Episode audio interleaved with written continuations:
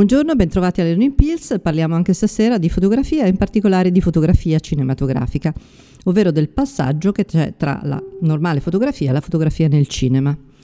Quindi la prima cosa che mi preme dire è che senza la fotografia il film normalmente si chiama libro, quindi eh, la fotografia è fondamentale per mediare le immagini che prima uno scrittore e poi un regista hanno in mente, quindi traduce in linguaggio delle immagini tutto quello che esiste su carta, quindi la nostra storia. Naturalmente i passaggi sono numerosi, però adesso eh,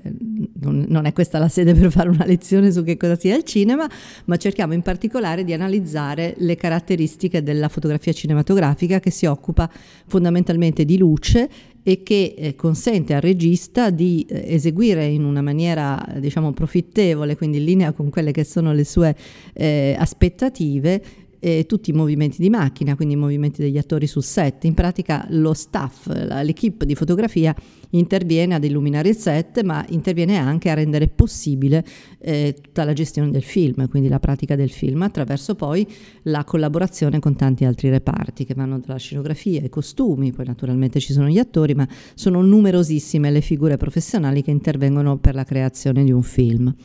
Allora, eh, vediamola a questo punto da, dalla parte di quelli che, che, che fanno fotografie e che fanno fotografia e che vogliono capire in pratica qual è la differenza.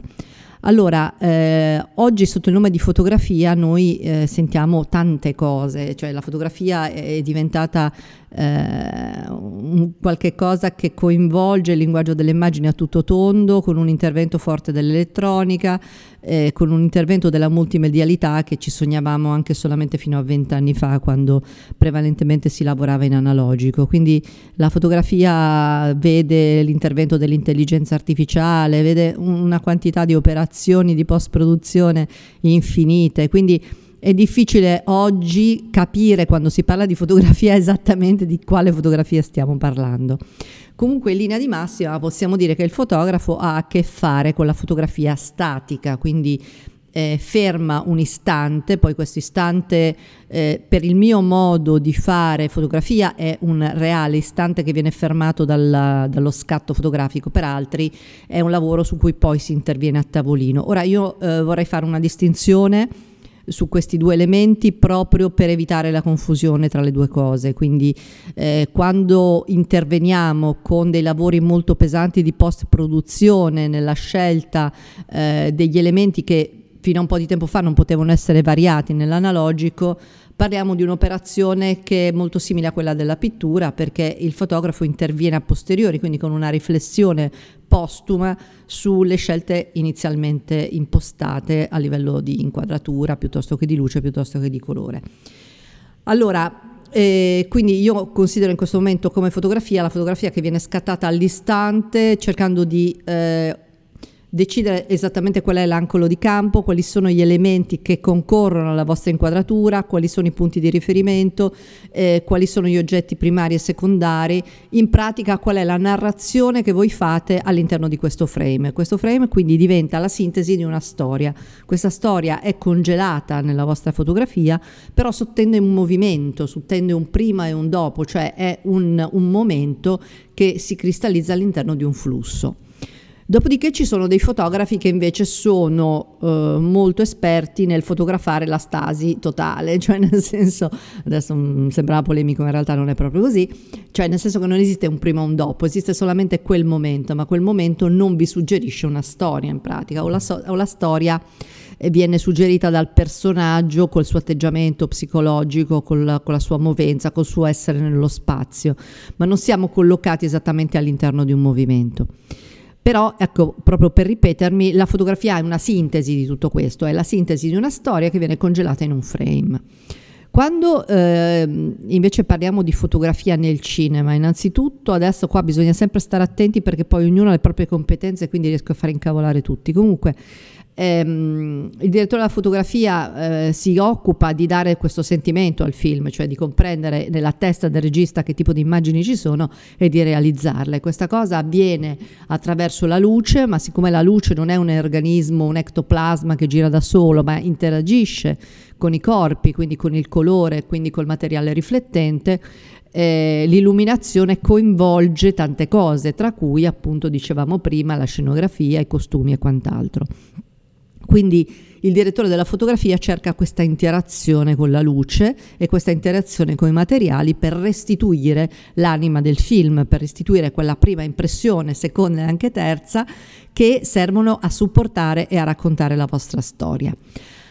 Ma il regista ovviamente fa dei movimenti di macchina, nel senso che altrimenti parleremmo di diapositive e non parleremo di film, parleremo di una proiezione di fotografie una appresso all'altra, ma non parleremo di un film. Quindi un film ha una dinamica, questa dinamica che deriva innanzitutto dalla storia, da quello che noi stiamo raccontando, coinvolge la fotografia, coinvolge il movimento di macchina, coinvolge il punto macchina e la composizione dell'inquadratura, non solo, ma dove entra, da dove entrano e dove escono i personaggi, come interagiscono tra di loro e come interagiscono con l'ambiente. Quindi il direttore della fotografia e tutto lo staff di fotografia si deve preoccupare di, perché questa interazione a livello di illuminazione e a livello di precisione dei movimenti sia eh, in linea con quello che desidera il regista. Ma adesso noi abbiamo un po' questo presenzialismo un po' folle, un po' protagonista del regista, ma